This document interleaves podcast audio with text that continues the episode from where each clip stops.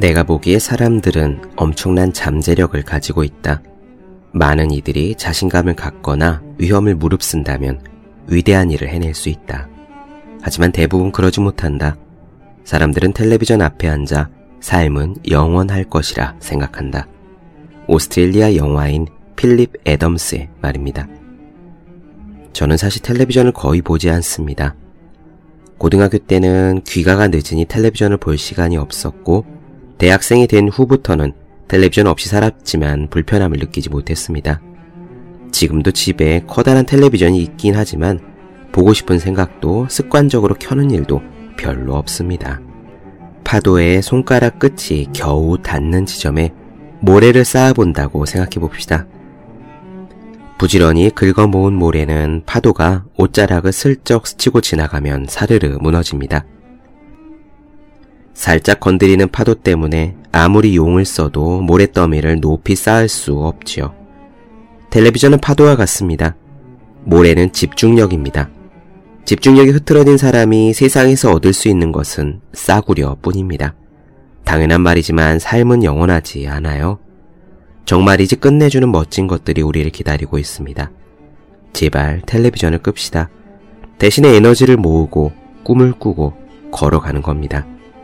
우리는 텔레비전을 보려고 이 세상에 태어난 것이 아니지 않습니까? 습관적으로 보는 많은 시간을 텔레비전 앞에서 떠날 필요가 있습니다. 365 공부 비타민 텔레비전을 보는 대신에 의한 대목으로 시작합니다.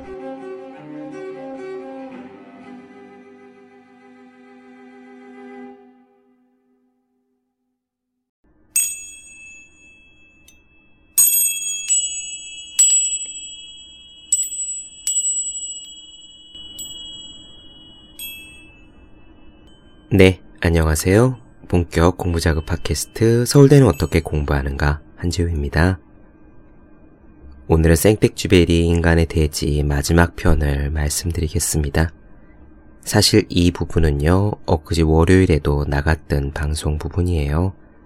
하지만 방송에 나가고 나서 보니 뒤쪽에 파일이 깨져 있더라고요. 마구 지지직거려서 바로 삭제했습니다. 지난번에도 이런 일이 한 번 있었어요. 제가 만들 때는 문제가 없었는데 왜 이런 현상이 나타나는지 잘 모릅니다.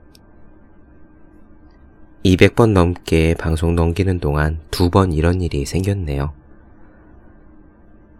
문제가 생길까봐 컴퓨터를 켜는 동안 다른 프로그램을 일치 안 하고 녹음하고 편집하는데도 발생했습니다. 기껏 만들고 업로드 했는데 이런 일이 있으면 저도 기운이 좀 빠지지요. 또 들으시다가요. 특히 이어폰 같은 걸로 들으실 분들 중에서 지직거리는 소리에 깜짝 놀라실 분들, 또 제 방송 밤에 들으시는 분들 많으신데요. 놀라셨을 분들 계셨을 거라 생각됩니다. 본의 아니게 죄송하다는 말씀 드리고 싶습니다. 다시 한번 잘 만들어 보지요. 사실 지금 이 녹음을 하는 시간은 자정이 조금 넘은 그런 시간입니다. 오늘은 제가 일 마치고 귀가하는 시간이 무척 늦었어요. 이렇게 녹음을 마치고 편집까지 마치고 자면은 2시쯤 잘 수 있을까 싶습니다. 내일 아침에 당장 7시에 업로드를 해야 할 분량이니까요. 작업을 그래도 끝마치고 자야겠죠. 지금 무척 피곤한 편입니다. 내일 아침 저도 역시 똑같이 사람들이 가득가득 찬 지하철을 타고 출근해야 하기도 하고요. 퇴근길에 그러니까 불과 한 시간도 안 되는 조금 전에 이런 생각을 저는 했습니다. 버스에서 내려서 걸어오면서요. 신호등 빨간 불 앞에 서서 많은 사람 사이에서 기다리고 있는데 이제 집에 들어가서 무슨 내용으로 녹음을 시작해야 할까 그렇게 생각하고 있는 나를 발견했던 거예요. 그 순간 피식 웃었습니다. 솔직히 말씀드려서 지금 굉장히 피곤하고 당장 자도 된다면 이불도 펴지 않고 베개만 베고 잘 수 있을 정도긴 합니다. 그런데 머릿속으로는 말이죠. 내일 방송을 결방을 해야 하나 말아야 하나 라는 물음은 들지 않았고 다시 녹음을 해야 하는데 무슨 내용을 할까라는 생각이 들었던 거예요. 바로 그런 저 자신을 발견하고 조금 웃었습니다. 생택지베리의 마지막 챕터는요, 인간의 진실, 삶의 진실에 대한 챕터입니다. 인간들이라는 제목을 달고 있어요. 생택지베리는 이 챕터에서 삶을 진실되게 만드는 것, 삶을 충만하게 만드는 것, 인간을 인간으로 만드는 것이 무엇이냐에 대한 이야기를 합니다. 그리고 몇 가지 자신의 생각으로 답을 하죠. 삶의 바닥을 경험하였을 때 인간은 평온해질 수 있다. 인간은 직업과 소명에서 충만함을 경험할 수 있다. 인간은 누구나 내면에 모짜르트를 창조성을 가지고 태어나는데 안타깝게도 여러 가지 이유로 그것이 깨어나지 못한 채 잠들고 만다. 제가요, 다른 부분은 잘 안다고 말씀드릴 수 없습니다. 하지만 한 가지는 저도 말씀드릴 수 있어요. 직업과 소명을 받아들이고 그것을 충실히 이행하는 데서 충만함을 경험할 수 있다는 것. 조금 전에 꽤 많이 필요한 몸을 이끌고도 어떻게 해야 할까를 생각하고 있는 저 자신을 보면서 필요한 몸과 그럼에도 불구하고 이어지는 생각 사이에서 약간의 충실함을 맛보았기 때문입니다. 그런 충실함이 우리의 삶을 엄청난 것으로 만든다고 말씀은 못 드리겠습니다. 그 충만감이 대단한 것이라고 크게 외칠 생각까지도 없습니다. 하지만 그래요. 자신이 하는 일을 허투루 대하지 않을 때, 그것을 엄청 잘하지는 못하더라도 할 수 있는 한 끙끙대면서 할 때, 제가 무척 좋아하는 표현으로 피곤하고 잘 안 되더라도 꾸역꾸역 그것을 할 때 우리는 우리가 할 수 있다고 미리 가늠한 것보다 조금 더 할 수 있고 그 조금이라는 간격에서 우리는 딱 그만큼의 충만감을 느낄 수 있습니다.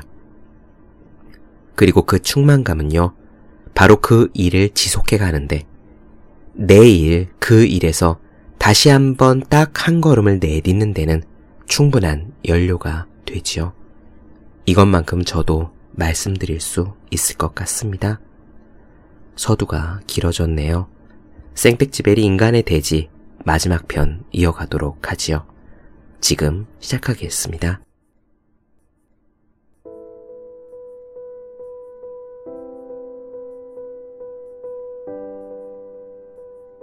다시 한번 나는 내가 이해하지 못했던 진실에 가까이 다가갔다. 이제는 끝이라고 믿었고, 절망의 밑바닥에 닿았다고 믿었고, 일단 포기하는 것을 받아들였을 때 나는 평온을 얻었다.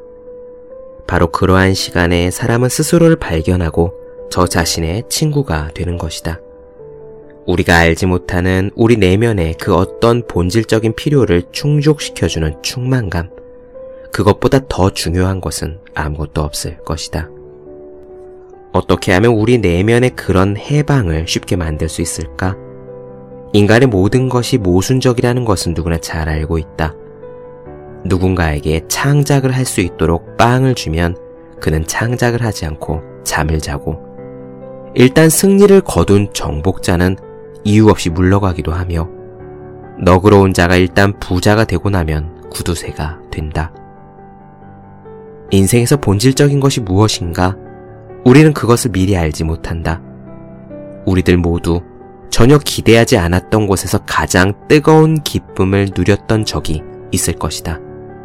그 기쁨들은 우리에게 너무도 가슴이 저릿저릿한 향수를 남겨주어 우리가 한 고생이 그 기쁨을 안겨다 주었다면 우리는 그 고생까지도 그리워하게 된다. 이 책을 쓰면서 나는 어떤 고귀한 소명을 따르는 것처럼 보이는 사람들 몇몇을 언급했다. 그들은 다른 사람들이 수도원을 선택한 것처럼 사막이나 항공 노선을 선택했다. 직업이 아마 어떤 역할을 한 것일지도 모른다. 어떤 이들은 자신들의 가게에 틀어박혀 있다. 또 다른 이들은 어쩔 수 없이 필연적인 방향으로 자신들의 길을 간다. 우리는 그들의 유년 시절 이야기 속에서 그들의 운명을 설명할 열정의 싹을 발견한다. 그 열정들. 하지만 우리는 그것을 거의 모든 사람들에게서 발견할 수 있다. 그러나 새로운 기회가 없기 때문에 혹은 유리한 터전이 없기 때문에 엄격한 종교 규율이 없기 때문에 그들은 자기 자신의 위대함을 믿지 않고 다시 잠들어 버렸다. 분명 소명은 인간이 스스로 해방될 수 있도록 하는 데 도움이 된다. 하늘에서 보냈던 밤, 사막에서 보냈던 밤, 그것은 모든 사람들에게 주어지는 것이 아닌 드문 기회들이었다. 우리의 외부에 위치한 공통된 목표로 동료들과 결합되었을 때, 그때야 비로소 우리는 숨을 쉰다. 그리고 경험은 우리에게 사랑한다는 것. 그것은 서로를 마주보고 있는 것이 아니라 둘이 함께 같은 방향을 바라보는 것이라는 사실을 가르쳐 준다. 같은 밧줄에 매어 같은 정상을 향하고 거기서 서로 만날 때에야 비로소 동료라고 할 수 있다. 그렇지 않다면 왜 이런 안락함의 시대에 그것도 사막에서 마지막 식량을 함께 나누며 그토록 충만한 기쁨을 느끼겠는가? 우리들 가운데 사하라 사막에서 구조될 때 큰 기쁨을 맛보았던 사람들에게는 다른 모든 즐거움들이 하찮은 것으로 보였다. 유럽에는 아무런 의미도 갖지 못한 채 태어나기를 꿈꾸는 2억 명의 사람들이 있다. 산업은 그들을 농부의 혈통에서 떼어내 검은 차량이 줄줄이 달린 기차가 바글거리는 거대한 게이토 속에 가두어 버렸다. 노동자들의 도시 밑바닥에서 그들은 깨어나고 싶어 하는 것이다. 직업의 톱니바퀴에 물려들어가 개척자의 기쁨, 종교적인 기쁨, 학자로서의 기쁨을 금지당한 사람들도 있다. 그들을 성장시키기 위해서는 그저 옷을 입혀주고 먹여주고 그들의 모든 욕구를 채워주기만 하면 된다고 생각했다. 하지만 그런 식으로는 그들을 잘 교육시킨 것인지는 몰라도 그들의 교양을 더 이상 쌓아주지는 못한다. 교양이 공식의 암기로 이루어질 수 있다고 믿는 사람은 문화에 대해 보잘 것 없는 생각을 가진 사람들이다. 학교 공부 성적이 나쁜 학생이라 할지라도 데카르트나 파스칼보다 자연과 법칙에 대해 더 많이 암기한 것을 이야기할 수는 있다. 그렇다고 그들의 정신의 행복까지 똑같을 수 있을까? 누구나 다소간 어렴풋이 태어나고자 하는 욕구를 느낀다. 그러나 그런 것들에 대한 해결책들은 사람들을 현혹시키기도 한다. 물론 사람들에게 제복을 입혀서 그들에게 생기를 불어넣을 수도 있다. 그러면 그들은 군가를 부르며 전우들과 빵을 나누어 먹을 것이다.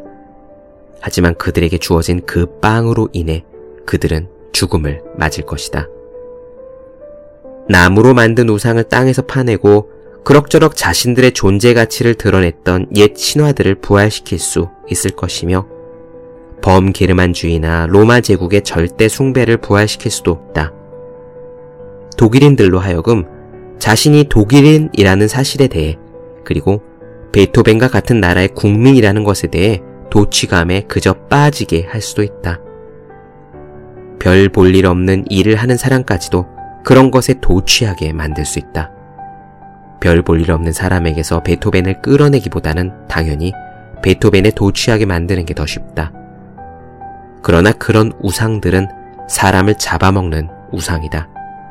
영토 확장을 위해 죽는 것도 어쩌면 아름다운 일일지도 모르겠으나 오늘날의 전쟁은 도움을 준다고 주장을 하면서 사실은 파괴를 자행한다. 전쟁이 비행기와 독가스로 치러지기 시작한 이래로 전쟁은 이제 피가 흥건한 외과 수술에 지나지 않는다. 저마다 시멘트 벽 뒤에 몸을 숨기고 저마다 어쩔 수 없이 매일 밤 전투기 편대를 보내 상대의 오장육부를 공격하고 생활의 중심지를 폭파하고 생산과 교역을 마비시킨다. 승리는 맨 마지막에 썩는 자의 몫이다. 하지만 두 적수가 함께 썩어간다. 사막이 되어버린 세상에서 우리는 동료들을 찾기를 열망했다. 동료들끼리 나눈 빵의 맛은 우리에게 전쟁의 가치를 인정하게 했다.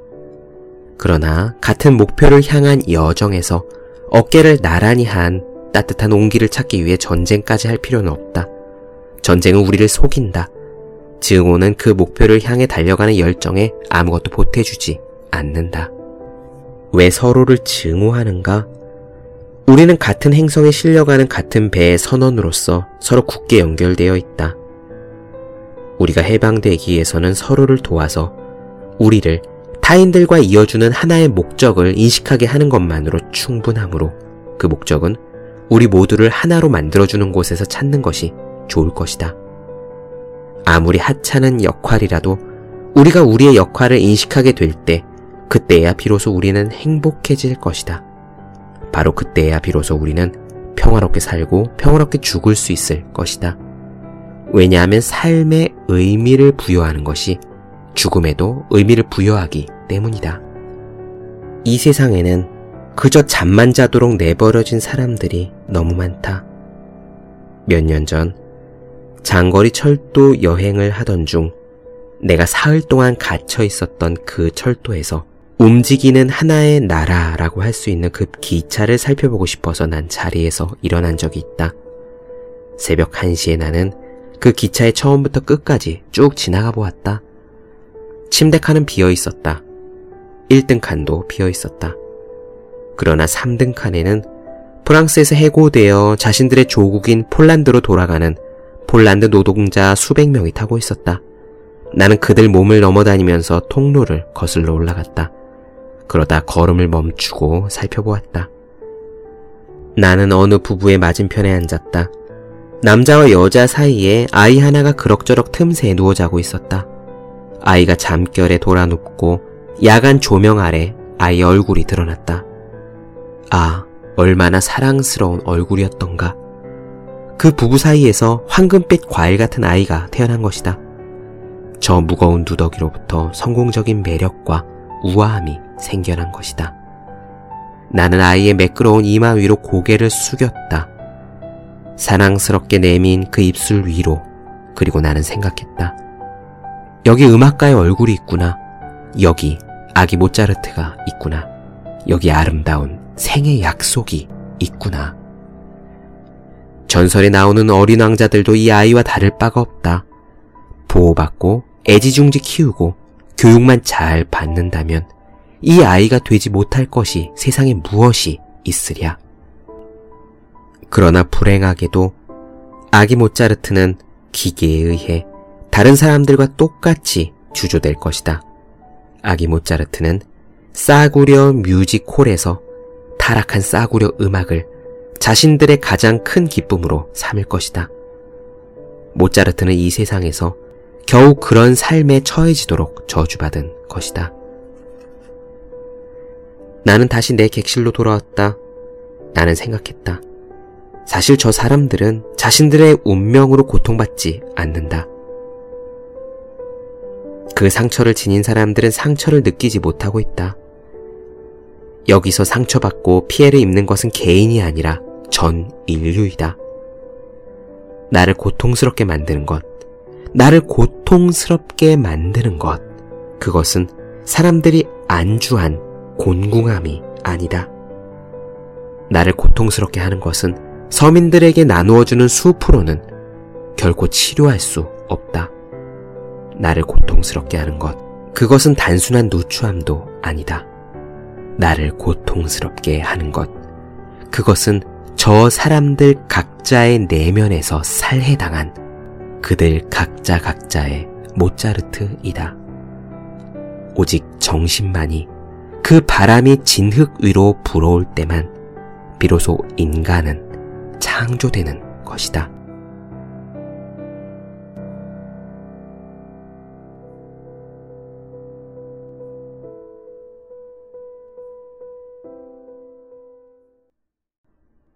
네, 본격 공부자극 팟캐스트 서울대는 어떻게 공부하는가 생택지베리 인간의 대지 마지막 편 나눠드렸습니다. 더 많은 이야기가 궁금하신 분들, 질문사항 있으신 분들은 제 네이버 블로그 생의 즐거운 편지, 다음 카카오 브런치 한재우의 브런치, 인스타그램에서 해시태그 서울대는 어떻게 공부하는가, 검색해 주시면 되겠습니다. 또 매일매일 공부하시는 분들, 여러분 주변에 매일매일 공부하시는 그분들을 위해서요. 하루 한 페이지씩 읽고 공부할 의지를 북돋는 책, 보기만 해도 공부하고 싶어지는 365 공비타민 선물해 주시면 좋겠습니다. 오늘 여기까지 할게요. 저 다음 시간에 뵙겠습니다. 여러분 모두 열심히 공부하십시오. 저도 열심히 하겠습니다.